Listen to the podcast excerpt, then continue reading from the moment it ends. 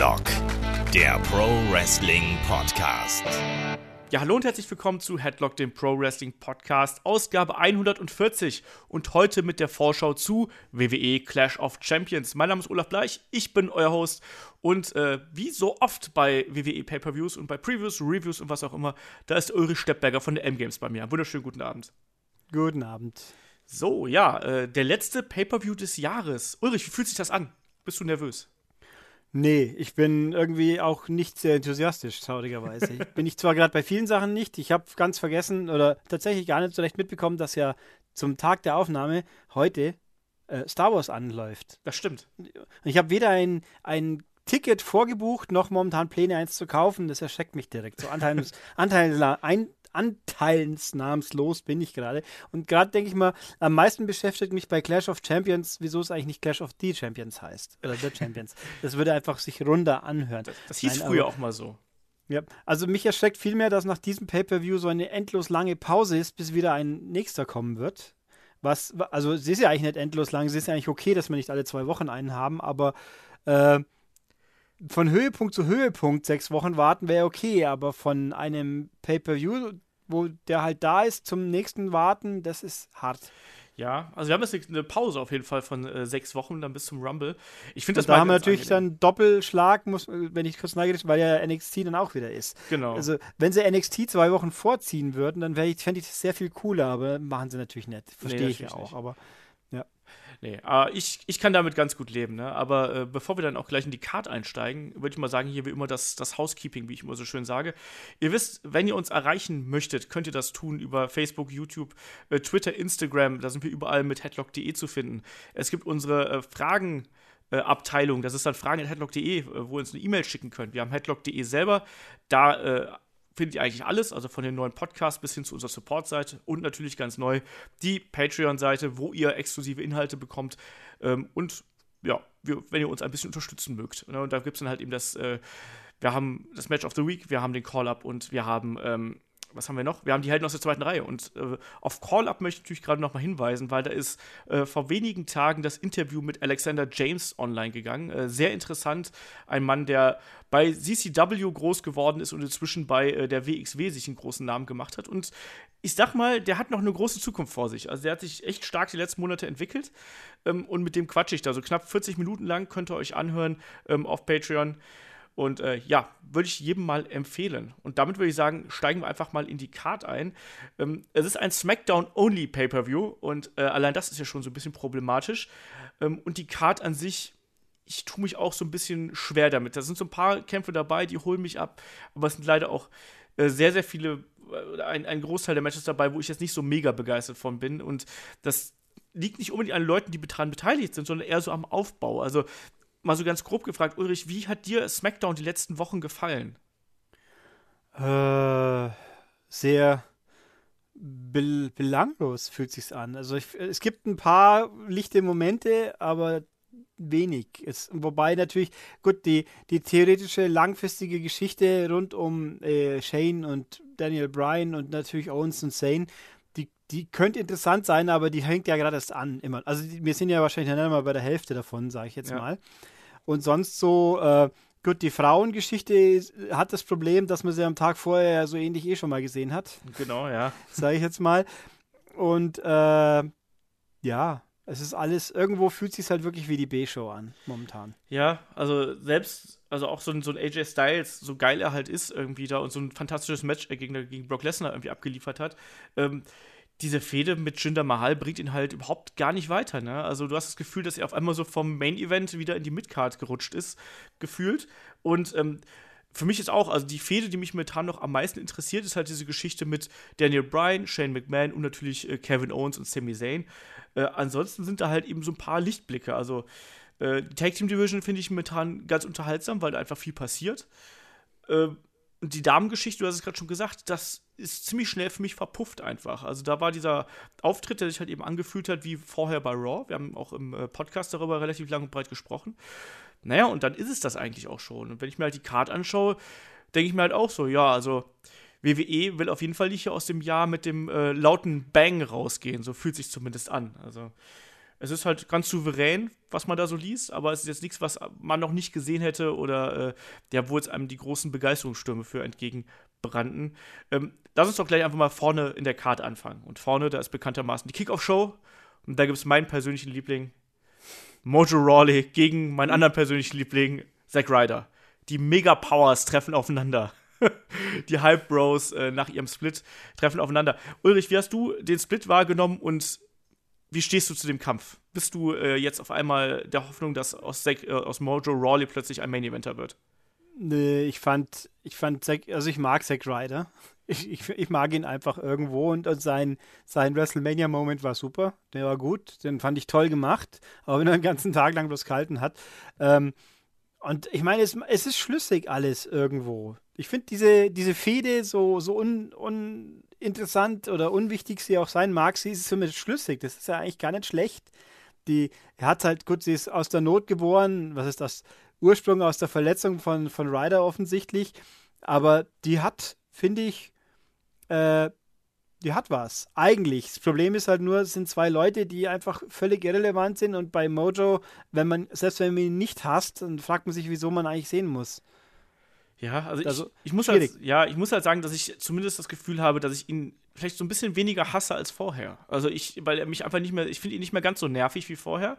Ähm, nichtsdestotrotz, also das, die, die, die Hype Bros waren halt ein Tag-Team, was irgendwie belanglos war.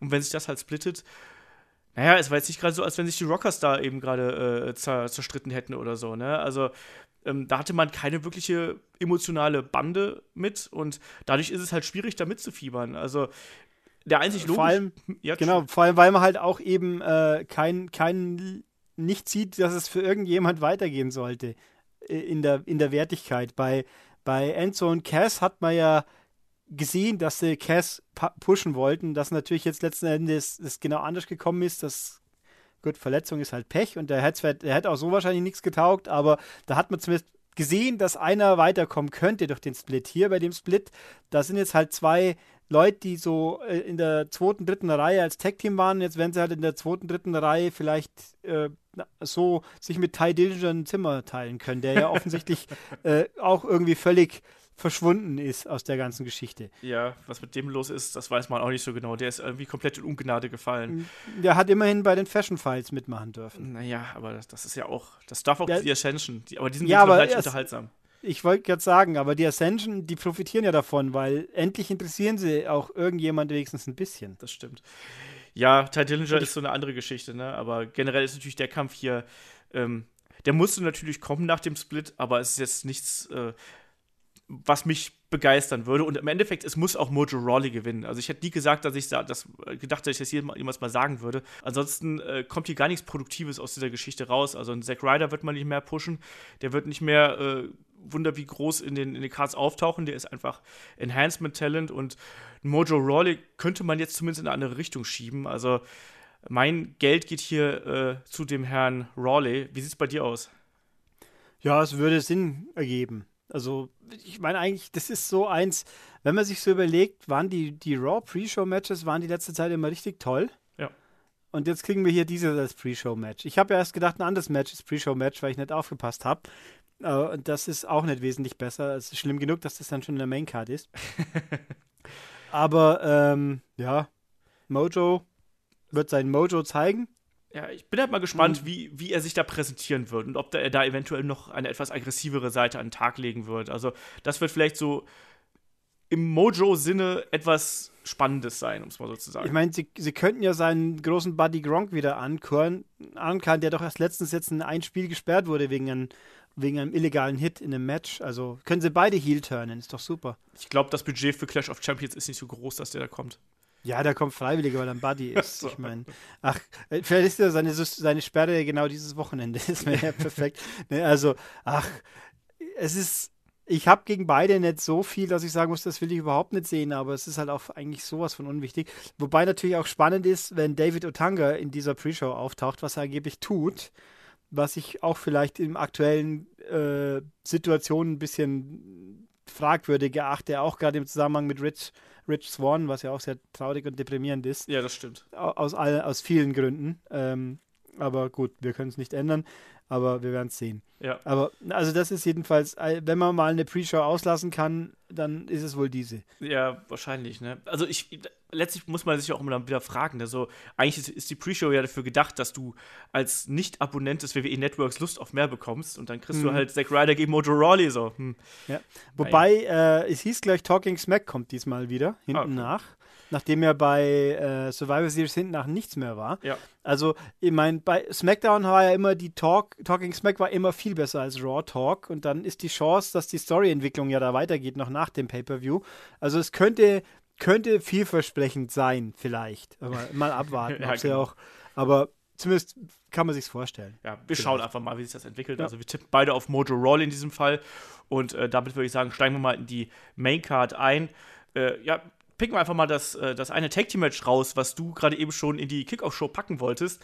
Ja. Da treffen nämlich äh, Breezango, also Fashion Files, wie auch immer, Fandango und Tyler Breeze auf die Bludgeon Brothers, Harper und Rowan. Und ich muss ja leider sagen, dass mir machen diese Squashes von den Bludgeon Brothers mega Spaß aktuell. Also, geht dir das auch so? Nö, ich finde sie total langweilig. Ich Also, finde die super lustig, tut mir leid.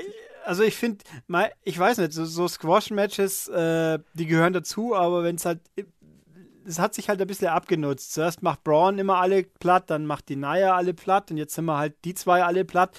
Äh, und dann immer ein Enhancement-Talent, naja, mein Gott, aber jetzt haben wir hier Brisango, die eigentlich verdient hätten, dass man sie mal ein bisschen mehr pusht, weil sie einfach unterhaltsam sind und weil sie ja auch was können im Ring, wenn man sie lässt. Ja. Und die werden hier einfach äh, abgeschlachtet jetzt. Dass das Match länger wie drei Minuten dauert, das glaube ich, wäre seltsam. Also eigentlich können die überhaupt nichts machen dürfen, weil sonst die Monster, das Monster-Team einfach doof aussieht.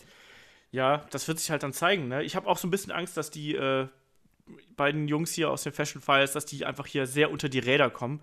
Ähm, andererseits sind ja auch die Bludgeon Brothers in der Lage, äh, ein gutes Tag-Team-Match zu bestreiten. Es ist ja nicht gerade so, als ob die jetzt plötzlich da reingepoltert kommen. Aber es sieht derzeit, so wie die beiden aufgebaut worden sind, sieht es eben so aus, als will WWE die möglichst schnell als Killer-Tag-Team nach oben bringen. Und wie du gerade gesagt hast, es ist durchaus möglich, dass wir hier ein sehr kurzes äh, Match sehen. Also sprich, also ich würde hier mal, drei Minuten glaube ich jetzt nicht, aber ich würde mal schätzen, so sieben, acht, denke ich mal, so eine, ähm, eine Hot-Tag-Phase werden wir kriegen, ähm, wo dann eben äh, die Fashion Files, die beiden Jungs hier, eine ne, ja, eine Chance kriegen, quasi ihren Hope-Spot bekommen, wie man so schön sagt, ähm, dass sie dann so am Sieg entlang kratzen und dann anschließend werden sie halt eben dann überrollt.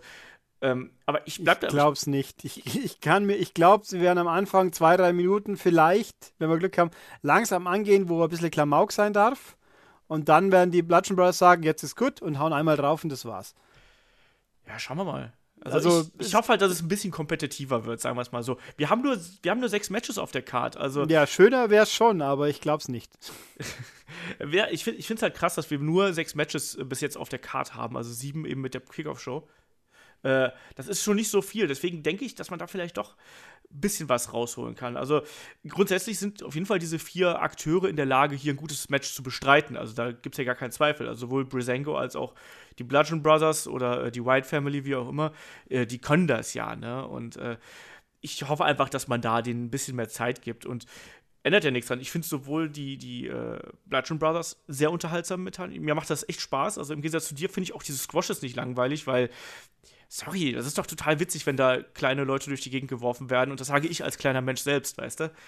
Ähm, Ja, aber ich möchte halt nicht äh, Brisango so durch die Gegend geworfen haben, weil ich die auch einfach, weil die, ich meine, wenn jetzt die, wir haben vorhin vor der Aufnahme, wo die Collins abgeblieben sind, wenn die jetzt noch da wären, wenn die durch die Gegend geworfen würden, ja, okay, ich meine, Ascension wäre auch nur denkbar, aber die können ja nicht, weil die in der Storyline schon drin waren ja. und, und weil die auch vom, von der vom, von der Optik, vom, vom Styling her ein bisschen zu ähnlich sind zu den Bludgeon Brothers, würde ich jetzt sagen Mhm. dass, dass, es, dass es effektiv wirkt. Also, ja, schade eigentlich. Ist, ja, ist ein bisschen bitter ist es natürlich schon, ne? weil du hast gerade gesagt, weil die äh, Brisango sind einfach ein ganz wichtiger Entertainment-Faktor äh, bei SmackDown und da freut man sich irgendwie immer drauf, aber trotzdem, ich glaube, die sind da vielleicht auch so ein bisschen in dieser Rolle gefangen inzwischen, oder? Meinst du, Ja, die kommen da noch mal jeden- raus? Ähm, wahrscheinlich nicht so ohne weiteres, weil, weil es ist halt auch kein Platz da für sie. Ich meine, wie man ja sieht in der Karte, es gibt vier Tag, naja, wobei, wenn, wenn ich es mir anschaue, Also zumindest eins dieser Teams könnte man auch austauschen. Dann wäre zwar bitter für einen Beteiligten, ganz richtig, aber die, wenn die Fashion, äh, Fashion Police in dem Tag Team Match drin wäre, in dem Fatal Four Way, hätte ich jetzt gesagt, hätten sie auch gut gepasst. Ja, aber ich finde momentan, also ich finde die Teams, die gerade in dem Fatal Four Way drin sind, finde ich alle sehr unterhaltsam gerade, muss ich aber auch dazu sagen. Also nö, nö, das habe ich, das sage ich auch gar Das passt schon, aber, aber das, das etwas Würfel, zusammengewürfelte Team, sage ich mal, das äh, hätte man auch äh, opfern können. Aber ich meine, auch wenn dann Rusev halt wieder die Arschkarte zieht, wie echt die ganze Zeit. Aber aber ich finde, momentan ist er ja noch so leidlich unterhaltsam, so in seiner Rolle. Und äh, der Rusev Day, der ist schon witzig. Kennst du den ja. Song zum Rusev Day? Ich habe ihn jetzt nicht im Ohr. es, gibt, es gibt eine Persiflage auf äh, Shawn Michaels äh, I'm Just a Sexy Boy äh, mhm. Video mit äh, yeah. It's Just a Rusev Day. Oh wei. Ich, ich habe auch nichts gegen Aiden English, aber irgendwo die, das ist halt ein Team, wo ich nicht sehe, dass es langfristig irgendwas macht. Deswegen hätte man die auch kurz den Bludgeon Brothers zum Fraß vorwerfen können. Auch wenn es mir um Rusev wirklich leid tut, weil aber der hat halt, der soll eigentlich seine Lana wieder kriegen, dann funktioniert das wenigstens. Ah, aber, ich weiß nicht. Ich finde ihn damit ganz unterhaltsam. Also das ist auf jeden Fall für mich gefühlt, auch wenn natürlich jetzt keine dominante Rolle spielt. Ich glaube, das, das ist das, was dir halt fehlt. Ich glaube, du willst den bösen Russen Rusev wieder haben. Nein, ich will halt einfach, Rusev ist halt einfach, der hat eine Ausstrahlung, der kann was, aber er, er, hat nie irgendwas machen dürfen, so richtig. Er war immer nur der Depp, an dem andere Leute aufgebaut wurden. Mm, das stimmt. Und das finde ich halt sehr schade, weil äh, der, der könnte, der wäre als Single-Figur einfach, der hätte was können und jetzt steckt er halt in einem Tech-Dream drin, äh, in der Sackgasse ein bisschen, weil ich eigentlich nicht sehe, dass die zwei mit den anderen richtigen, richtigen in Anführungszeichen, Tech-Teams auf, auf der gleichen Liga dauerhaft weiterspielen würden. Mhm. Das hätte man jetzt vielleicht bei Cesaro und Seamus auch mal nicht gedacht, aber die sind doch wieder anders. Das stimmt. Aber die, da, wurde, da war der Aufbau ja auch viel, viel organischer, sage ich jetzt einfach mal, und längerfristiger und ja, aber ja. naja, wir werden es sehen. Also jedenfalls dieses Tag-Team, ich sage Bludgeon, Bludgeon Brothers in ganz schnell und schade für die Fashion Police. Ja, ich sag mal Bludgeon Brothers und nicht ganz so schnell. ich, ich hoffe halt auf ein bisschen Tag Team Action hier wenigstens und dann eben äh, das große Finale. Ähm, aber ich kann mir auch hier nicht vorstellen, dass das irgendwie in eine andere Richtung geht, als dass äh, Harper und Rowan das Ding hier klar nach Hause fahren. Ähm, nächstes Match, da lass uns doch gleich hier, wenn wir gerade schon bei den ganzen Tag Teams sind, lass uns gleich mit dem Fatal Four Way weitermachen. Da treffen ja dann äh, die Champions, die Usos, auf äh, The New Day, auf Shelton Benjamin und äh, Chad Gable, auf Rusev und Aiden English. So, vier Take-Teams äh, auf einmal. Ähm, das wird ja wohl auch, so wie ich es verstanden habe, äh, ein quasi, äh, ja, wie soll man sagen, ein Tornado-Match werden, also quasi, wo dann richtig äh, Chaos im Ring ist äh, ich glaube, das, das, das hat für mich so die, das Potenzial für das, äh, dass es das Sleeper-Match sein könnte. Also ich glaube, das kann, wenn man das richtig bookt und wenn man da auch das nicht so darstellt, dass halt immer zwei Teams draußen sind und sondern dass die halt wirklich alle auch mal im Ring miteinander kreativ arbeiten können. Ich glaube, das kann ein richtig gutes äh, Ding werden, oder was glaubst du? Ja, ich glaube, das wird sogar sehr gut. Also ich hoffe, es wird sehr gut, weil die Usos und New Day haben tolle Matches gehabt miteinander. Ja. Shelton Benjamin und Chad Gable können auch was. Und Rusev und Aiden English sind ja auch interessant und können auch offensichtlich was. Also es sind einfach vier gute Teams, die, wenn man ihnen die Zeit lässt und den Platz lässt, die eigentlich wirklich was liefern könnten. Und hoffentlich. Ich meine, eigentlich so, wie du schon sagst, wir haben ja nur sechs Matches in der Main Card. Also es gibt keinen Grund, wieso sie nicht genug Zeit haben sollten. Äh, und da bin ich sehr optimistisch, dass das sogar das zweitbeste Match wird. Ja, also du hast gerade schon gesagt, wir haben eigentlich ja diese beiden extrem dominanten Teams hier auf der einen Seite, ne? also mit den Usos und den New Day, die halt eben die Tag Team Division einfach mal letzten Monate absolut ähm, dominiert haben, um es mal so auszudrücken. Dann die irgendwie ja, die eigentlich so natürlichen Herausforderer, finde ich. Irgendwie fühlen sich so Shelton Benjamin und Chad Gable waren für mich so die, da hat man sich schon von vornherein gedacht, so, ja, die müssen es eigentlich sein, die dann um Titel herausfordern. Ja, und dann dieses ungleiche Gespann mit Rusev und Aiden English, die aber trotzdem, also mir machen die halt Spaß. Also, ich finde, das ist eine, eine äh, unterhaltsame Zusammenstellung dieses äh, Tag Team Title Matches. Ähm, und ich freue mich darauf. Also, weil das kann richtig schönes Durcheinander werden. Da kann es schöne Möglichkeiten geben, wie auch die, ähm, die Gegner, aber auch die Partner miteinander interagieren können. Äh, das kann für mich, wie gesagt, das kann das beste bis zweitbeste Match des Abends werden. Ähm, was glaubst du? Gibt es hier dann eine Überraschung? Weil natürlich so Fatal Four Ways äh, sind ja immer gut dafür geeignet, dass man da auch mal, ja, wie soll man sagen, dass da auch mal ein Team gewinnt, ähm, was vielleicht nicht ganz oben in der Gunst stand. Glaubst du, wir erleben ja eine Überraschung? Nee. nee, ich glaube nicht. Also, ich habe auch, ich glaube, das könnte sogar das beste Match vom ganzen Pay-Per-View werden, weil äh, in, in, letzter Zeit waren oft immer die Tag-Team-Matches eigentlich fast das Beste. Und wieso soll hier nicht, ich sehe hier auch diesmal keine offensichtliche Paarung, die besser wird, zwingend besser sein muss anhand der Beteiligten. Ähm, ich glaube aber entweder die Usos behalten oder New Day wird es wieder. Also Rusev und Aiden English sicher nicht, weil es einfach zu beliebig wirken täte, finde ich. ich. Weiß und, es nicht. Und Shelton Benjamin und Chad Gable wäre wär denkbar, aber ich habe eigentlich, ich kann mir nicht vorstellen, dass sie es jetzt einfach so machen. Also ich, ich glaube, die zwei Star-Teams, die werden es unter sich ausmachen, im Sinne von wer am Schluss den Gürtel noch hat. Ich glaube, also ich, bei mir ist da auch so ein bisschen der Wunsch der Vater des Gedankens, wie man so schön sagt. Ich glaube, dass die beiden Star-Teams sich hier gegenseitig irgendwie ausschalten werden oder dass einer den anderen um den Titel bringt. Und ich sage ganz mutig, dass an diesem Sonntag, beziehungsweise am Montag dann, da ist Rusev Day und Rusev und Aiden English holen sich das Ding durch irgendeinen blöden Einroller, weißt du? Irgendwie so eine blöder Zusammenstoß zwischen Usos und New Day. Die beiden, dass diese beiden Teams sich jetzt auch wieder so gut verstehen, das geht mir total auf den Sack, muss ich mal ganz ehrlich sagen. Die sind da durch die Hölle gegangen und haben sich gequält und ich weiß nicht was. Und auf einmal sitzen die ja da wieder am Kommentatoren-Table und teilen Pizza miteinander. Das Respekt, ich, Mann. Respekt. ja, hau ab damit. Äh, nein, ich hoffe, dass die beiden sich da um den Sieg bringen und am Ende Aiden English rollt keine Ahnung, Jimmy Uso ein, ganz doof, nachdem Jimmy Uso den Kick von in irgendjemand reingerannt ist. Weißt du, so ein ganz blödes Ding. Und äh, dann haben wir Rusev und Aiden English als Champions und dann will ich in der Smackdown-Folge, die danach kommt, den großen Rusev Day, äh, keine Ahnung, den Zug haben, die Parade oder sonst irgendwas. Also irgendwas Geiles, weil ich finde das momentan einfach unterhaltsam. Ja, also wäre auch eine denkbare Logik, das stimmt schon. Aber also das ist das Schöne, dass man es eigentlich nicht sagen kann und dass hier viel denkbar ist und vieles davon auch cool wäre. Ich meine, ich hätte ich hätt auch nichts gegen so einen Ausgang, aber hm, mal schauen. Ich meine, es ist ja auch wirklich niemand drin, der jetzt. Es sind ja alles Leute, wo denkbar, wobei ich schon lustig finde, der Aiden English jetzt war, war die, die Ward Villains war, sind quasi auch vom Abstellgleis gewesen, der andere haut ab oder ist gegangen worden, ging, wie auch immer. Genau. Äh, und der hängt hier so in der Luft und dann jetzt auf einmal spielt er eine Rolle. Ja, also ich weiß noch, ich, wir hatten ja auch irgendwann mal, ich weiß ja, das war Anfang des Jahres, wo dann, ich glaube, Aiden English gegen, ich weiß nicht mehr, gegen wen angetreten. Das war halt auch ein Kickoff-Show-Match. Und da habe ich gesagt, so, das ist jetzt der Beginn des Aiden English-Pushes.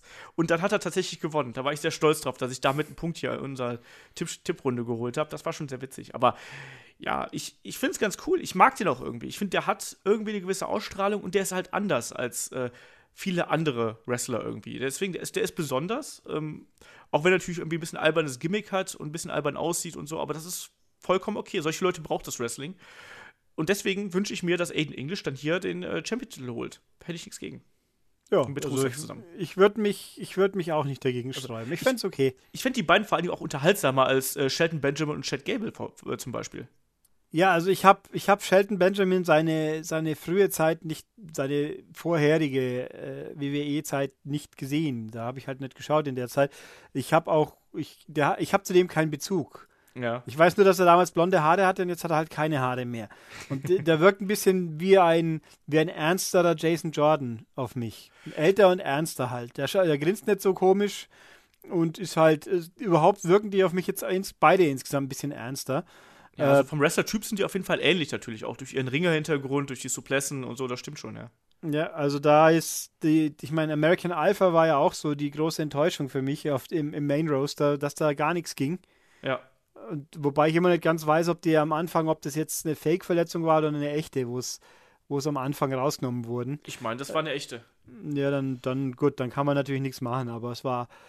Ah, ja, ja, egal. Und jetzt gibt es halt quasi American Alpha, American Beta, nenne ich es jetzt einfach mal. Genau. Und die, die halt da sind und immerhin für zuverlässig für gute Matches sorgen, aber halt nicht sonst nicht viel anzufangen momentan. Ja, ich fand auch die Promo von den beiden jetzt in der letzten Smackdown-Ausgabe nicht so mega prall. Ich finde, das war äh, sowohl von Shelton, äh, von, von Shelton Benjamin als auch von Chad Gable. Das wirkte halt sehr gezwungen und sehr auswendig gelernt und gerade wenn du halt so auf so pseudo cool machen sollst und dann wirkt das halt nicht, das ist nicht, das ist nicht gut. Und da haben sie mich, ich habe mir das halt angeschaut und war so ein bisschen, ja, mich hat es so ein bisschen fremdgeschämt. Und da sind die leider auch in meiner Gunst so ein bisschen nach unten gerutscht tatsächlich. Also, wobei ich halt sagen muss, ich finde die Tag Team Division halt von SmackDown momentan echt gut. Also, äh, das ist echt ein Highlight, was sie da momentan haben, weil das sind echt viele, viele gute Tag Teams. Und äh, auch dieses Four-Way spricht ja dafür, dass man auch mal so ein Match äh, einfach bringen kann. Ja, Aber wobei bei Raw wäre die Situation eigentlich ja die gleiche. Es gibt auch einen Haufen gute Tag-Teams, auch wenn, wenn halt nicht alle verletzt werden. Ja, genau. Wobei, genau was jetzt dann mit den Hardys passiert, wenn Jeff wieder gesund ist, da muss man auch erstmal abwarten. Das, ich habe die TNA-Geschichten ja nicht gesehen und jetzt nur die, die paar Videos hier so. Okay. Ja, wir schauen Alles, mal, wie sich das entwickelt. Wenn dann Brother Nero auch wieder da ist, äh, wie das dann laufen soll. Also, und wenn das Revival wiederkommt, dann hast du ja auch Anderson und Dings und äh, na, Anderson Gallows, Gallows hast du noch? Die hast du ja auch noch, die sind ja auch, die gibt es halt auch noch, aber genau, die sind ja, ja. Sch schlecht, aber also ja, mal gucken. Ja, wir schauen mal, wie sich das entwickelt, aber ähm, hier mit Woken, Matt Hardy und so, da werden wir auch dann im Wochenend-Podcast noch mal ein bisschen drüber plaudern, was äh, damit gerade passiert. Das ist ja auch so ein beherrschendes Thema. Ähm, also in der, in der Broken-Geschichte haben sich die beiden ja erst bekämpft und hinterher haben sie auch wieder zusammengefunden und so. Also ich bin mal gespannt. Also ich finde es nicht ideal, um mal das vorwegzunehmen, ich finde es nicht ideal, dass man ähm, das Woken-Gimmick jetzt quasi gleich mit Bray Wyatt startet, weil ich finde, dass Bray Wyatt halt so ein Charisma-Loch ist, was irgendwie alles in sich aufsaugt, äh, was irgendwie um ihn herum ist. Ähm, aber es. Naja, wir schauen mal, wo sich das hinentwickelt. Ne? Und wo, also wo wenn, Jeff Hardy reinpasst. Wenn das dazu führen würde, dass Bray Wyatt verschwindet, dann wäre es die richtige. dann hätt's, dann hätten, würde Matt Hardy sehr davon profitieren und wir alle anderen auch. Ich finde, also, ich finde einfach, es gibt ja in dieser äh, Broken-Geschichte gibt es ja den, ähm, den Lake of Reincarnation, wo du halt dann eben die Leute eintauchst und dann tauchen sie halt in irgendeiner anderen Charakterform auf. Ich bin mal gespannt, ob sie das eventuell mit einem Bray Wyatt machen und ob sie ihn dann als Husky Harris irgendwie kurz wieder auftauchen lassen, irgendwie in einer Form, oder ob er dann wieder nochmal reingeworfen wird und dann kommt er wieder als Bray Wyatt raus. Fände ich ein bisschen okay. lustig, muss ich sagen. Ja, es hat, also ich meine, es kann ja nur besser werden mit Bray Wyatt. ja, das stimmt. Naja, springen wir mal zum nächsten Match. Also uns, äh, ich sage äh, Rusev und Aiden English und du sagst äh, Titelverteidigung, oder? Ja, ich, ich, ich nehme einfach mal die Usos, weil, ja, Könnte auch New Day sein, aber im Zweifel sage ich jetzt mal Usos. Dann äh, machen wir weiter hier mit dem nächsten Titelmatch. Es sind ja nur Titelmatches auf der Card, weil es ja Night of Fast. Champions ist. Fast. Zwei nicht. Stimmt. Ist eigentlich ein guter Punkt. Was haben da Brisango und die Bludgeon Brothers das stimmt, so, ich habe auch gerade gedacht. So. Die anderen, die, das, einzig, das andere Nicht-Titelmatch macht ja, hat ja auch quasi eine hohe Bedeutung. Ja. Eine Stipulation, die immens äh, wichtig ist. Aber die anderen sind halt da. Ja, ja, okay. Mir ist auch gerade so im Reden aufgefallen, was rede ich denn eigentlich da für Blödsinn, dass das alles äh, Titelmatches sind? Nein, so, das, das ist ja gar nicht. Nee, die, das Tier ist halt, alle Titel werden verteidigt, das stimmt ja, ja auch. Das stimmt, ja. Aber eigentlich hätten sie ja, dann hätten sie ja eigentlich zum Füllen noch ein UK-Title-Match reinstecken können. Ja, aber das hätte dann, dann hätten die anderen doof ausgesehen, irgendwie innerhalb der Reihenfolge, weißt du? So. Wenn dann die beiden Jungs da wieder so, so ein, also wenn dann, keine Ahnung, Pete Dunn, Tyler Bate oder Trent Seven, was auch immer, dann hätten die wieder die Hütte abgerissen und dann sieht das ganze Main Roster wieder doof aus. Ja, es kommt ja jetzt nächste Woche in NXT. Also genau. Da, aber das ist richtig, aber zumindest jetzt, ich meine, die Cruiserweights da reinzuschmeißen, das funktioniert ja nicht. Nee. Weil die ja Raw-Brand sind, aber, aber die UK-Title, die sind ja, dann sieht man sie halt auch mal öfters. Ich meine, sie mit NXT zu koppeln, finde ich jetzt auch nicht schlimm. Uh, wobei ich auch nach wie vor Gargano gegen Dunn, äh, ich verstehe nicht die Logik, uh, aber ist ja egal. War ein gutes Match. Ja, eben. Uh, aber gut. Nee, also ja, wo waren wir? Titelmatch. Titelmatch, nächstes Titelmatch. Ich mach mal weiter bei, dem, äh, bei den Damen. WWE SmackDown Women's Championship. Äh, ein Lumberjack-Match zwischen äh, Charlotte Flair, der Championess, und Natalia. Und mein erster Gedanke war, als ich gehört habe, dass das hier ein Lumberjack-Match wird, Früher hieß das mal Lumberjill. Kannst du dich da noch dran erinnern? Ich glaube Lumberjane, oder? Oder Lumberjane gab es auch. Ich kenne auch Lumberjill, kenne ich aber auch. Ja, es macht eigentlich Sinn, es würde Sinn machen, dass man jetzt, also gerade jetzt, wo sie gleichwertig sind, und wieso heißt es dann wieder Lumberjack? Ja, das habe ich mir auch schon gedacht. und dann ich mal, und jetzt denke ich mir gerade, das sind aber ein bisschen wenig für so ein Match. Wenn da dann auf vier, zwei Frauen pro Ringseite, mehr sind es ja dann doch nicht, selbst mit dem Call-Up. Also eigentlich denke ich, beim Lumberjack-Match müssten es mehr Leute noch sein. Ja, also die Damendivision ist halt bei beiden Rostern ja ein bisschen dünn besetzt. Ähm, ich meine, das Interessante wird natürlich hier sein, wie passt da die Riot Squad rein. Ne? Ich meine, die werden ja auch dann um den Ring da irgendwie stehen. Äh, wie hat dir diese ganze Geschichte um die Riot Squad eigentlich gefallen? Wie gefällt dir der Stable an sich? Du hast ja noch kein, nicht deinen Senf dazu gegeben. Äh, ich finde, die sind einfach. Es ist Absolution in langweiliger und bedeutungsloser. Also, ich, wenn ich es mir so anschaue, es ist ja beides mal mehr oder weniger das Gleiche. Das ist grundsätzlich ein bisschen problematisch, weil einfach. Äh, gut, es sind zwei verschiedene Brands. Wenn es jetzt wirklich Leute geben sollte, die nur Raw oder nur SmackDown anschauen, dann kriegen beide was. Aber so wie ja doch die meisten Leute wahrscheinlich beide äh, Brands anschauen, es ist doch eigentlich genau die gleiche Sache.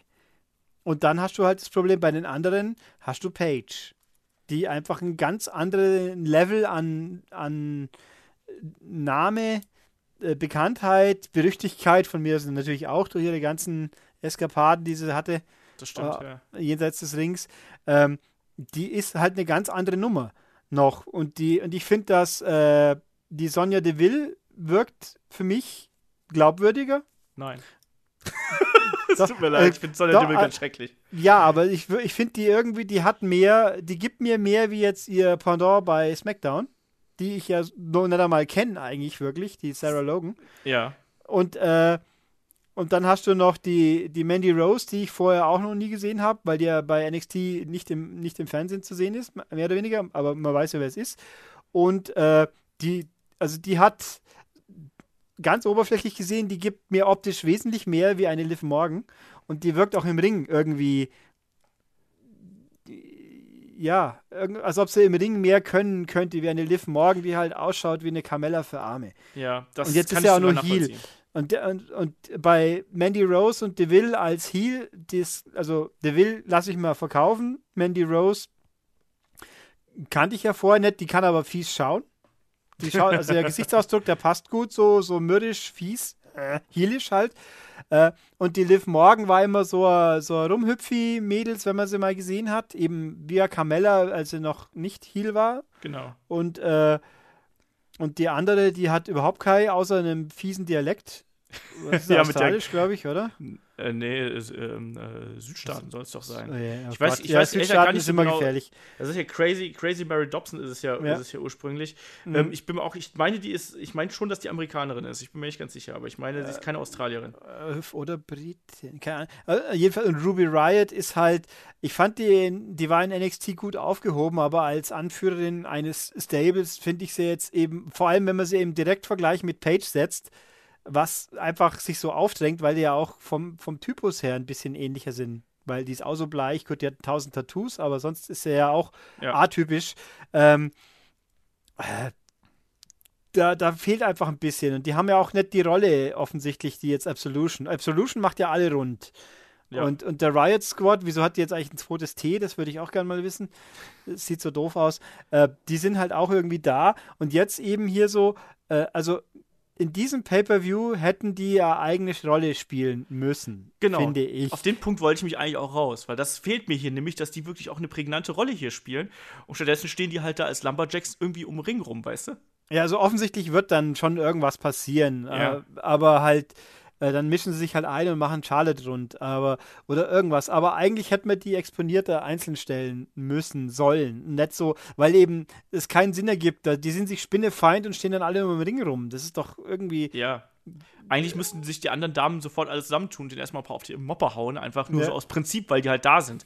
Und das ist auch genau der Grund, weshalb mich dieses Match überhaupt nicht abholt. Also, ich finde, dass man diese Fehde jetzt mit äh, Charlotte und Natalia, die brodelt ja schon äh, länger vor sich hin und äh, die geht ja auch schon länger, aber die holt mich an keiner Stelle ab. Also, und, und die wird auch jetzt komplett überschattet durch das Debüt der, der Riot Squad, auch wenn das Debüt jetzt nicht wirklich geil war. Ähm, trotzdem finde ich, dass die, dieses Titelmatch halt so komplett äh, äh, im Fahrwasser eigentlich einer anderen Geschichte läuft. Ähm, und deswegen interessiert es mich halt überhaupt nicht. Ähm, ich gehe dabei davon aus, dass hier, also ich hoffe einfach mal, dass Charlotte hier verteidigt. Und in der Hoffnung, dass nicht irgendwie durch weiteres äh, Tohu Babohu irgendwie äh, Natalia wieder Champion wird, weil das wäre noch viel schlimmer. Also ich, ich würde mich, also eigentlich bietet sich jetzt mal an, irgendwann mal muss es ja sein, dass jetzt hier Money in the Bank ins Spiel kommt. Irgendwie. Ach Gott, stimmt, das haben wir ja auch noch. Oh Gott, oh Das Gott. gibt es ja auch noch. Das, das spielt überhaupt keine Rolle in letzter Zeit. Du hast immer Carmella, was macht die eigentlich gerade die Let? Gar nichts. Seit sie, und seit sie einen Ellsworth rausgeschrieben haben, fällt sie noch weniger auf, so ungefähr. Und das wäre jetzt der Moment, dass man es abholt. Und dass man jetzt sagt, jetzt probieren wir es mal. Oder jetzt, kann, oder jetzt kann man halt sagen, jetzt hat sie sich halt im, im Kuddelmuddel hat sie eingelöst, so ungefähr. Also es wäre. Es wär kann natürlich.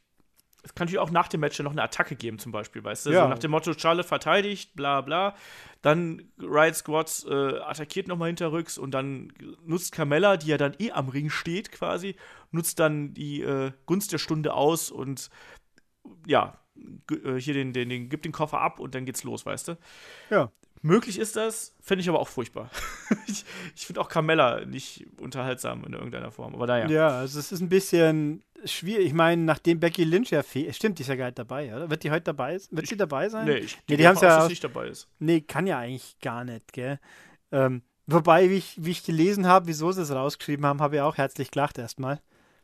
Das hat Die dreht mit, doch, die dreht doch einen Film. ja? The Mit- Marine 5. Ja, Nee, 6. 6 ist es schon, mit richtig. Shawn Michaels und The Miz, oder? Das habe ich so Ja, The. Miz äh, und Shawn Michaels ist auch dabei, aber es war noch jemand.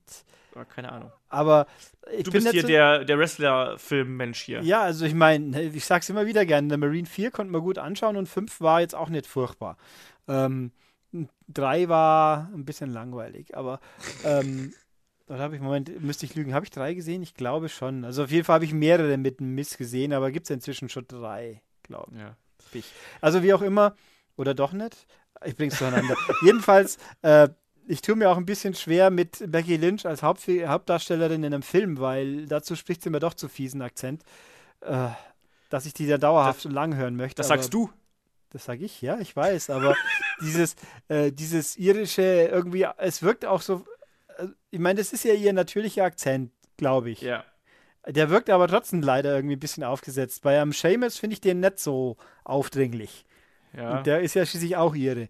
Aber naja, Ich glaube, aber die sprechen ja, finde ich, auch ein ganz anderes irisches Englisch irgendwie. Also ich finde das von, von, von Becky klingt auch ganz, ganz anders als, äh, als das ja, von Finn Sheamus. Baylor natürlich auch noch. Der ist ja auch Ja, aus ja. Irland. Der klingt ja auch ganz anders. Also, das ist. Ich bin Naja. mit, der, mit der irischen Sprachkultur nicht so vertraut, dass ich mir jetzt da ein Urteil äh, fällen, bilden könnte irgendwie. Das, das ist wohl wahr. Aber also die, die ist ja auch nicht dabei. Also eigentlich gibt es in diesem ganzen Damenkader ja sonst gar niemand. Außer Ja. Char Charlotte und ja gut, Naomi kann man jetzt streiten, aber die finde ich auch als, als Charisma äh, begrenzt äh, wirkungsfähig, ihr Charisma, aber, Aber- jenseits der Tanzmoves am Anfang. Das, das stimmt, der, der Entrance ist gut und danach wird es ein bisschen anstrengend.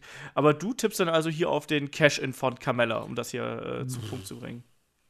Ja, sage ich jetzt einfach mal, weil ich auch, das, das wäre zumindest eine Vorwärtsbewegung. Ich habe ja nichts dagegen, wenn Charlotte auch den Titel behält, weil sie hat, sie ist einfach auch die glaubwürdigste, aber in diesem ganzen, wenn, wenn hier nicht irgendwas passiert in diesem Setup, dann fände ich, war es irgendwie völlig sinnlos. Ja. Es muss eigentlich was passieren, in irgendeiner Form. Also es muss äh, eigentlich, also die Riot Squad muss halt unbedingt irgendwie agieren in irgendeiner Form. Und äh, Carmella kann agieren, sage ich das einfach mal so. Also ich war jetzt so im Nachhinein, ich habe vorher echt gesagt nicht so über dieses Match nachgedacht, weil es mir halt einfach so egal war momentan. Ähm, aber im Nachhinein macht das schon Sinn, dass man das da irgendwie noch mit einbindet und dass dann endlich mal der Koffer hier zum Einsatz kommt, weil ja, es sollte eigentlich mal gemacht werden. Irgendwie jetzt reicht es auch langsam mit dem Koffer rumgeschleppe. Ähm, ich tippe auf Charlotte, auf Titelverteidigung und dann schließe ich mich einfach mal dir an und sage, äh, ich hoffe auf ein Cash-In, damit das wenigstens hier ein bisschen, äh, ja, einen kleinen Höhepunkt dann irgendwie hat. Ähm, nächstes Match. Wir haben ein Triple Threat Match um den WWE United States Championship zwischen dem Champion Baron Corbin, äh, Bobby Roode und Dolph Ziggler. Man, Dolph Ziggler mal wieder in der Midcard-Fehde, mal was ganz Neues. Ähm, wir haben schon äh, vor ein paar Wochen darüber äh, spekuliert, dass es ja Bobby Roode gegen Baron Corbin wird. Jetzt haben sie Dolph Ziggler hier noch reingeschmissen. Ich sag mal, das ist einfach mal so, wir, wir hauen das Talent, was halt noch übrig ist, in ein Match und legen noch einen Champion-Titel oben drauf. So fühlt sich das ein bisschen an. Ähm, wie hat dir das bis hierhin gefallen und äh, was glaubst du, wie läuft der Kampf? Ich finde, man hätte hier Ty Dillinger auch noch nahe tun können, dann hätten wir halt nochmal ein Fatal Vorwerk gehabt. Aber äh, ich, also ernsthaft, glaube, wenn Ty Dillinger hier noch dabei wäre, wäre es besser. Das kann sein, aber dann hätten wir auch genau das Opfer, was, was äh, den Pin einstecken muss. Ja, es kann vorweg. auch, das Dolph kann ja auch einstecken. Ich meine, der, der ist ja, finde der beklagt sich ja auch so schön öffentlich immer, dass er heutzutage bloß noch der Depp ist, der sich für die anderen flachlegen darf, so ungefähr. Ähm, na, ich weiß nicht, ich finde, ich habe, ich finde Baron Corbin als Arschloch macht eine gute Rolle. Ja. Ich finde, der, der, der hat auch damals eben von Talking Smack ja massiv pro, profitiert, weil er da halt auch reden durfte in einem Rahmen, wo es echt funktioniert hat. Äh, Bobby Root lässt mich leider irgendwo einfach.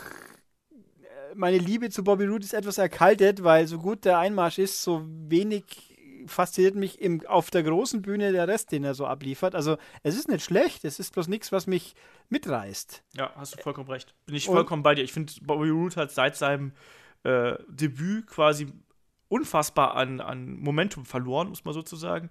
Ähm, und dieses Gimmick passt einfach, also dieses Babyface-Gimmick, was er jetzt trägt, das passt überhaupt nicht zu dem ganzen Rest. Und ich finde ihn einfach.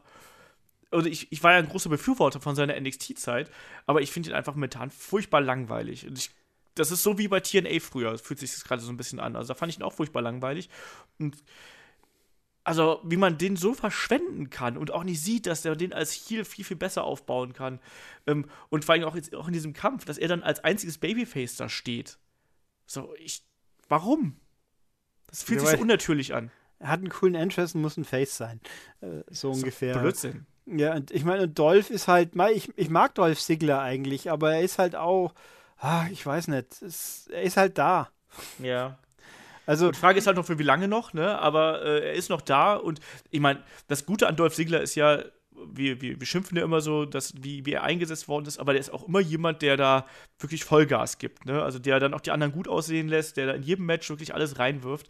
Ähm, das muss man ihm halt zugute halten, obwohl er halt eigentlich diese ganzen, ja, blöden Wege genommen hat, also wo er einfach dann nicht richtig eingesetzt worden ist, wo dann das Booking nicht konsequent gewesen ist.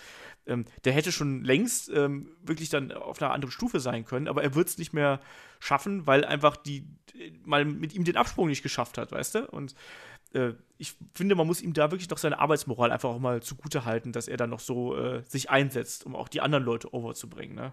Weil ich Ja. glaube, auch hier wird er auch den Pin einstecken, da gehe ich ganz fest von aus. Ja, es macht irgendwie, sonst hätte man nicht dazu tun müssen. Das wäre bei beiden anderen, also Corbin, ich sage jetzt schon mal, ich glaube nicht, dass der Titel wechselt. Ich sehe keinen Sinn dahinter. Ja. Und dann, dann, und, und Root zu pinnen wäre irgendwie völlig sinnfrei. Eben. Wobei, ich meine, der ist, wobei der ist doch auch nicht, ist doch eher älter als Dolph, oder? Ja, aber er ist neuer im Main-Roster Ja, so, in dem Sinne, er ist frischer halt. Ja, also das ist, äh, ja, also, und das Match an sich ist schwer zu sagen. Also es, es könnte gut sein, es könnte langweilig sein. Also es ist ein bisschen schwer einzuschätzen. Ja, das sind ja bei diesen Triple Threat Matches, finde ich, ist es halt häufig so. Das hängt sehr stark davon ab, wie das halt eben dann dargestellt wird. Ob du eben diese Phasen hast, wo dann eben nur zwei Leute im Ring sind und einer liegt halt ganz lange draußen. Das stört mich ja immer ganz massiv. Ähm, muss man mal sehen. Aber ich, also von Leuten her kann das halt ein unterhaltsames Match werden. Ich glaube, das wird's auch. Ähm, aber ich denke auch, dass wir hier eine Titelverteidigung von Baron Corbin sehen.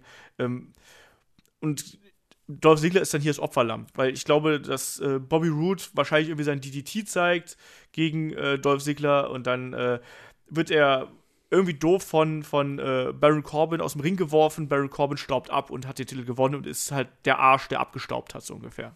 Ja, ich meine, könnte man Schlimmeres vorstellen, ganz Ja. ehrlich. Mir ist übrigens gerade rückblickend auf die Frauen noch eingefallen, ähm, was an SmackDown auch das Problem ist. Äh, da fehlt der, der, der, die Wildcard quasi. Mhm. die bei Raw existiert in Form einer Asuka.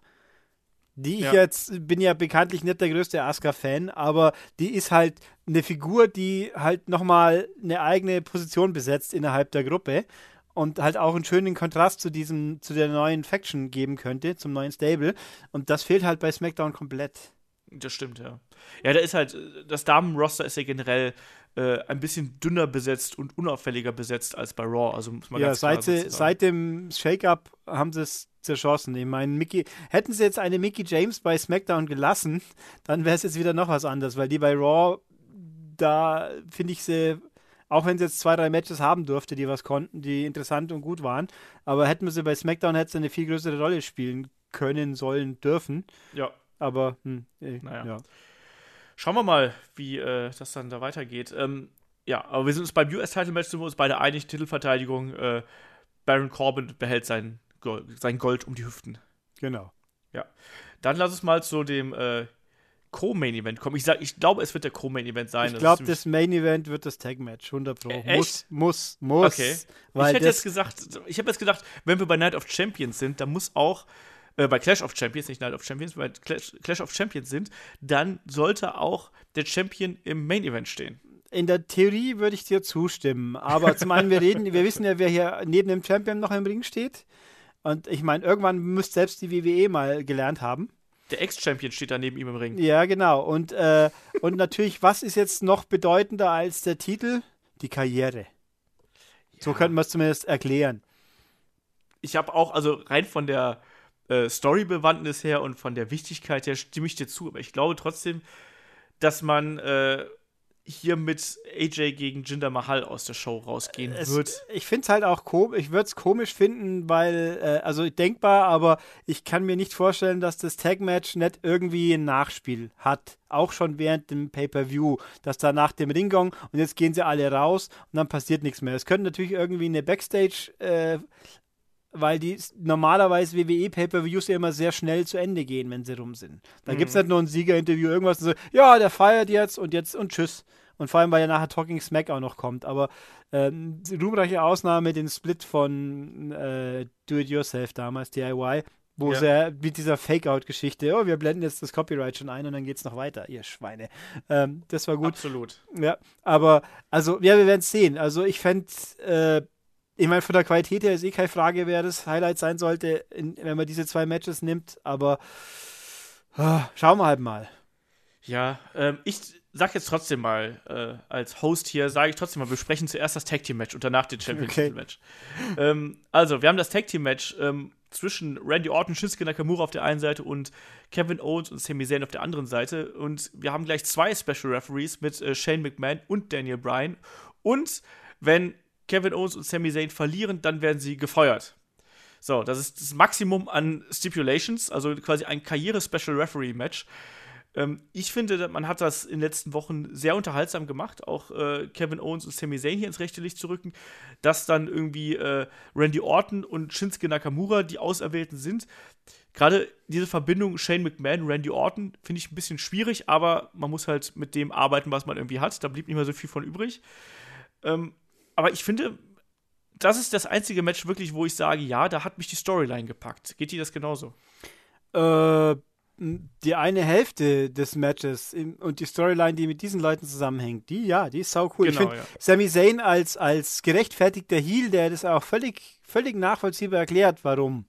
Ja. Und das finde ich, das ist ganz großartig. Ich finde, Sami Zayn fand ich, glaube ich, vorher nie so gut. Der war mir immer sympathisch, aber zu sehr ein leidender Face er kann, der kann so schön leiden, aber es war, fand ich ein bisschen arg dicke immer. Mhm. Jetzt aber so, äh, jetzt habe ich endlich, jetzt bin ich auf der dunklen Seite der Macht angekommen und ich begreife es endlich und alles. Das finde ich super.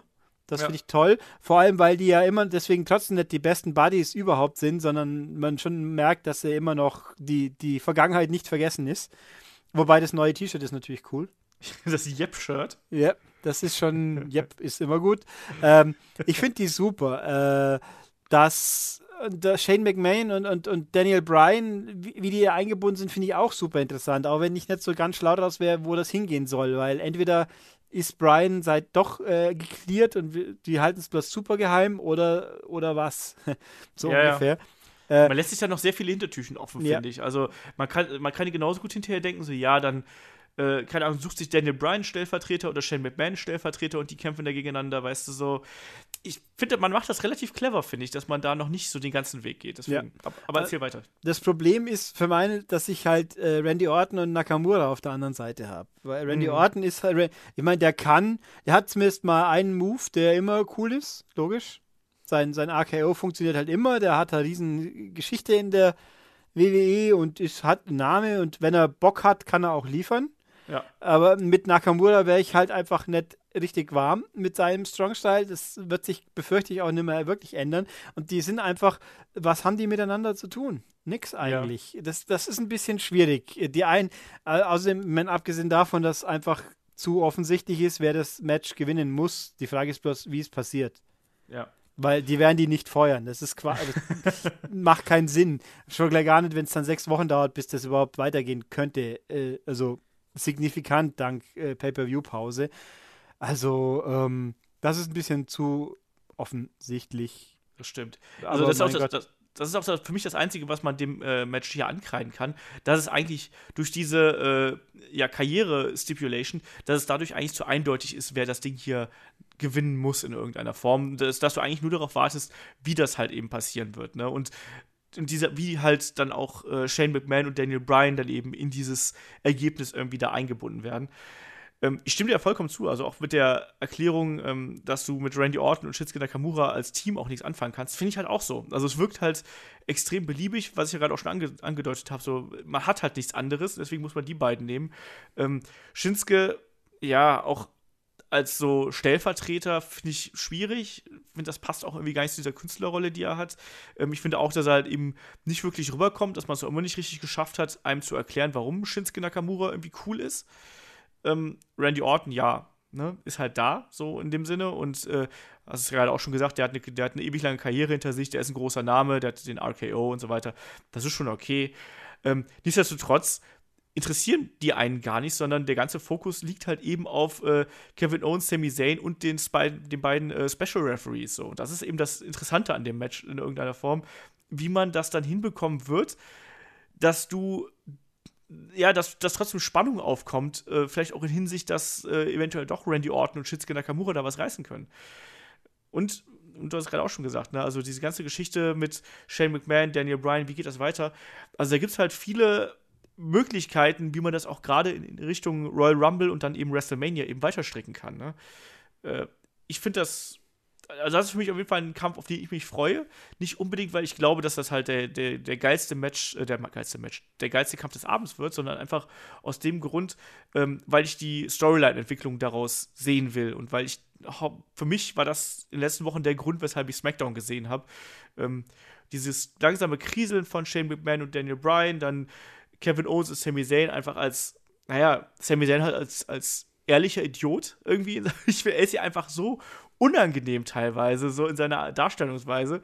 Ähm, und Kevin Owens dann eben als das komplette Gegenstück. Mir macht das momentan Spaß und ähm, ja, mein Tipp ist hier auf äh, Kevin Owens und Sami Zayn ganz eindeutig. Ja, muss. Ich finde auch, ich habe da mal letztens eine Abhandlung über Sami Zayn auch wo gelesen, wo auch nochmal hingewiesen wurde, der hat ja seine Musik behalten und sein ganzer Ein Entrance mhm. ist ja gleich geblieben, weil er ja eben nicht sagt, ich bin jetzt böse, sondern ich, ich, ja, ich muss jetzt halt auch mal für mich schauen und ich, ich bin ja eigentlich auf der, ich, auf der richtigen Seite. Und also das, das passt, dass er nicht einfach eine düstere Musik draufkriegt und jetzt, jetzt, jetzt bin ich ja, Evil, Evil Sami Zayn. Ja. Also es ist schon, ja, hat, hat was. Also mal gucken. Schwierig. Ich glaube, das Match wird weniger wegen, wegen dem, was im Ring so wirklich vor sich geht, interessant, wie mehr, also nicht aus dem Wrestling-Aspekt, sondern aus dem Story-Aspekt. Aber wenn der dann liefert, soll mir das auch recht sein. Ja, also ich, das ist genau das, was ich mir halt hier von dem Kampf verspreche. Ähm, deswegen glaube ich auch nicht, dass es halt der beste Kampf des Abends wird. Aber das muss es ja auch gar nicht. Das muss nicht das wrestlerisch beste Match des Abends sein, sondern gerade bei so einer Liga wie WWE, da darf dann auch ruhig mal die Storyline äh, im Vordergrund stehen und das wird hier der Fall sein. Und ich hoffe, dass das da unterhaltsam wird einfach. Ja, und dann kommt der von mir gekürte Main Event, auch wenn du es nicht äh, wahrhaben willst. Ähm, Jinder Mahal mit den Singh Brothers gegen den äh, WWE-Champion AJ Styles. Och, und ich muss sagen, wenn ich mich auf ein AJ Styles-Match schon nicht so richtig freue, dann läuft doch irgendwas schief, oder? Ja, also es kann, das fällt unter das Stichwort Schadensbegrenzung, würde ich sagen. Ähm, ich finde, ich hätte ja jetzt gedacht, die Singh Brothers, okay, also die sind offensichtlich immer noch die Lakaien. Dann haut er sie halt wieder nochmal kaputt. Also mein, in jedem Match müssen, müssen die Singh Brothers halb sterben. Das, das ist stimmt. ja nichts Neues. Und äh, nachdem sie beim letzten Niederlage ja auch von ihrem eigenen Chef fast gemeuchelt worden wären, hätte ich jetzt gedacht, dann hat sich's vielleicht ein bisschen. Nö, also offensichtlich doch nicht. Und jetzt, es wird halt ablaufen wie jedes Jinder Mahal-Match und äh, hoffentlich gewinnt er nicht. Also das, das wäre wirklich das absolut Schlimmste. Wenn, ja. wenn er wieder gewinnt. Ich meine, und da, dann, äh, ich, also ja. AJ Styles ist zwar Gott, aber, aber nicht allmächtig. Also der kann einfach, der, der braucht auch was, mit dem er arbeiten kann und hier hält sich halt in Grenzen. Das, vor allem, ey, ey, was aber auch noch dazu kommt, AJ Styles, dem, der wirkt nicht wie einer, der die Sing Brothers mal kurz durch den Tisch haut. Also, der mal so neben, der mal so wie ein Randy Orton mäßig kurz hingeht und dann zwei so Lakaien aus dem mhm. Weg räumt. Dazu, das, das wirkt nicht, da, das ist er nicht der Typus für, gefühlt, für mich. Also, äh, steht eher zu befürchten, dass er mehr einsteckt, wie, wie austeilt und dann am Schluss aber trotzdem hoffentlich gewinnt. Also, ach, also ich kann diesem Match nichts abgewinnen. Ich kann mir nicht vorstellen, dass es interessant ist. Ja, also ich habe es gerade schon gesagt, also wenn AJ Styles schon nicht bei mir zieht, dann, äh, dann zieht, glaube ich, gar nichts mehr. Ich finde auch den Aufbau, fand ich, einfach so belanglos und das hat nicht für mich funktioniert, warum die Singh Brothers auch immer so im Fokus stehen. Ich verstehe nicht, wie kann man denn auf die Idee kommen, dass ausgerechnet die Singh Brothers in irgendeiner Form die Emotionen und das Interesse der Zuschauer wecken, so, weil die klein sind, so, ja, okay, ne, und weil die aus dem Maul bekommen, so, ah, schwierig. Ähm, nee, also ich hoffe auch einfach, dass jetzt erstmal dann AJ Styles hier gewinnt, er muss gewinnen, ansonsten äh, kriege ich echt die Krise. Und dass dann auch Jinder erstmal so ein bisschen aus dieser oberen Card-Region einfach raus ist. Ich meine, beim Rumble, darf er halt von mir aus ein Teil des Rumbles sein, darf dann da mitmischen, darf dann von mir aus irgendwo in der Midcard, lass ihn von mir aus auch in irgendwie äh, irgendwas um die US-Title oder sonst irgendwas mitmachen, äh, aber erstmal AJ Styles da oben raus, äh, also raus im Sinne von weg von äh, Jinder und äh, dann vielleicht langsamer Aufbau im Hinblick auf WrestleMania hin zu äh, Shinsuke Nakamura oder sowas. Ähm, ah, ich, ich, will gar nicht so lange über den Kampf sprechen, weil der mich eigentlich so langweilt. Das, das passiert mir echt selten, dass ich nicht über Kämpfe reden ja, möchte. Genau deswegen sage ich, das darf nicht das Main Event sein. weil, weil was auch immer vorher passiert, wird in irgendeiner Form Emotion haben. Und dann kommt das hinten nach und alle sind dann gelangweilt wie Sau. Ja, aber ich habe halt irgendwie so das Gefühl, dass man trotzdem sagen wird, es ist ein äh, Clash of Champions und dass man den Champion im Main Event stellt. Ja, ich meine, wenn dann, wenn wer im Match dann äh, John Cena rauskommt und sagt, äh, guck mal, ich bin auch noch da, dann hätte es vielleicht noch ein. Ist auch bitter, wenn man sowas sagen muss. Aber das, äh, na, nee, also das ist. Ja, also wir haben so genug, genug Main Event Matches mit Jinder Mahal gehabt. Ja. Da brauchen wir nicht noch welche. Für ein ganzes Leben, glaube ich. Ja. ja, damit wäre dann auch äh, WWE Clash of Champions Geschichte. Die Frage ist natürlich bei dir im Ulrich, schaust du es dir live an? Ich weiß, dass du Urlaub die nächste Woche hast. Schaust du es dir live an? Ich bin, das werde ich spontan entscheiden. Aber ich tendenziell neige ich dazu wahrscheinlich eher doch wieder, weil dann kann ich halt ausschlafen, auch gut. Ähm, weil, weil halt dann doch immer das vermeiden, weil wenn man ins Internet schaut, hat man sich dann doch gespoilert. Ich meine, was beim Wrestling jetzt ja eigentlich nicht so schlimm ist, weil ne? Ja, ja, klar. Ist halt nicht echt. Fertig, ist halt einfach so. Was? Aber nein, der Weihnachtsmann übrigens auch nicht. Ach. Scheiße, jetzt habe ich es gesagt. Es ist alles aus. Ja, alles vorbei. Ähm, Hast Weihnachten und Clash of Champions kaputt gemacht. Ja, und Ostern auch noch gleich. Genau. Oh, oh Gott. ähm, ja, also dann, und Bielefeld. Ja, das sowieso. Ja, aber nee, also, ach, ja. Also ich werde es mir auch nicht live anschauen, ich sag's ganz ehrlich. Also, ähm, das ist auch keine Karte, die mich dazu motiviert, äh, live anzuschauen. Ich freue mich aber zum Beispiel dann auf äh, nächstes Jahr, wenn dann äh, Wrestle Kingdom, das werde ich mir auf jeden Fall live anschauen, weil das zu einer guten Zeit läuft, um 9 Uhr morgens. Da freue ich mich schon drauf auf den 4. Januar und auch da werde ich dann auf jeden Fall vor der Glotze hängen und auch Rumble und so. Da, da erwäge ich das wenigstens. Aber hier, nee, das gucke ich mir schon irgendwie am nächsten Abend an, äh, weil ich tagsüber bei den Kollegen von WXW unterwegs bin. Nee, also und, äh, Rumble muss schon sein, auch wenn die letzten paar Rumbles so furchtbar waren immer. Aber man, man gibt ja nie die Hoffnung auf, dass es dann mal wieder besser wird. Das stimmt. Und wenn dann ein Frauenrumble sein sollte, der, das ist zumindest mal interessant. Und dann, und wenn dann Woken Matt Hardy gegen Bray Wyatt kämpft. ja. Und, und Brock Lesnar gegen, wer weiß es? Ah, nee, gegen wie war das? Braun und Kane oder sowas. Genau, Braun und Kane. Oh Gott, Braun und Kane und Lesnar. Oh Gott, Kane. Warum Kane? Der ist halt da und groß, deswegen. Ja, dann, dann nehmen wir doch Big Show wenigstens. Aber, ja. naja, naja, wir werden sehen. Äh, in der Nacht von Sonntag auf Montag steigt äh, Clash of Champions und nächste Woche gibt es auch hier dann unseren äh, Review-Podcast. Da bist du dann auch wieder mit dabei. Jupp.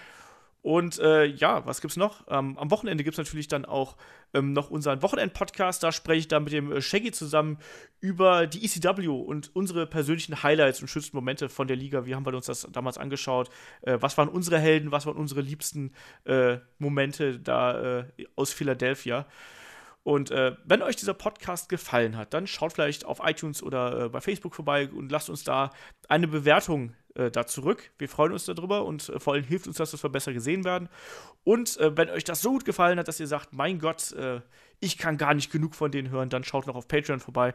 Da findet ihr uns auch patreon.com slash headlock.de. Ja, Ulrich, dann würde ich sagen, sind wir durch äh, für diese Runde und äh, wir hören uns dann nächste Woche wieder. Ne? Macht's gut, bis dahin, tschüss. Tschüss.